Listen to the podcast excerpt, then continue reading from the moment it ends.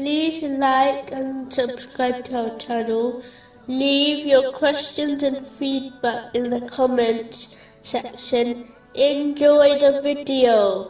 Continuing from the last podcast, which was discussing chapter 17, verse 110.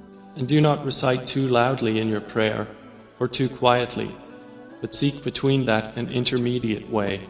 Specifically, it was discussing the importance of balance in all things. As discussed in the previous podcast, it is important to obtain a balanced life, whereby a Muslim fulfills their necessities and responsibilities in this world, prepares adequately for the hereafter, and occasionally enjoys lawful pleasures. Even though this is the best approach, it is very difficult to fulfill, just like walking a tightrope, whereby a person can easily fall into either of the two extremes. One side is when one is too focused on the material world, which prevents them from striving in preparing for the hereafter, or the other side, where one strives hard in preparing for the hereafter, but struggles and even fails to fulfill their worldly duties. But it is important to note that even though a perfect balance is best, it is far better to incline towards the hereafter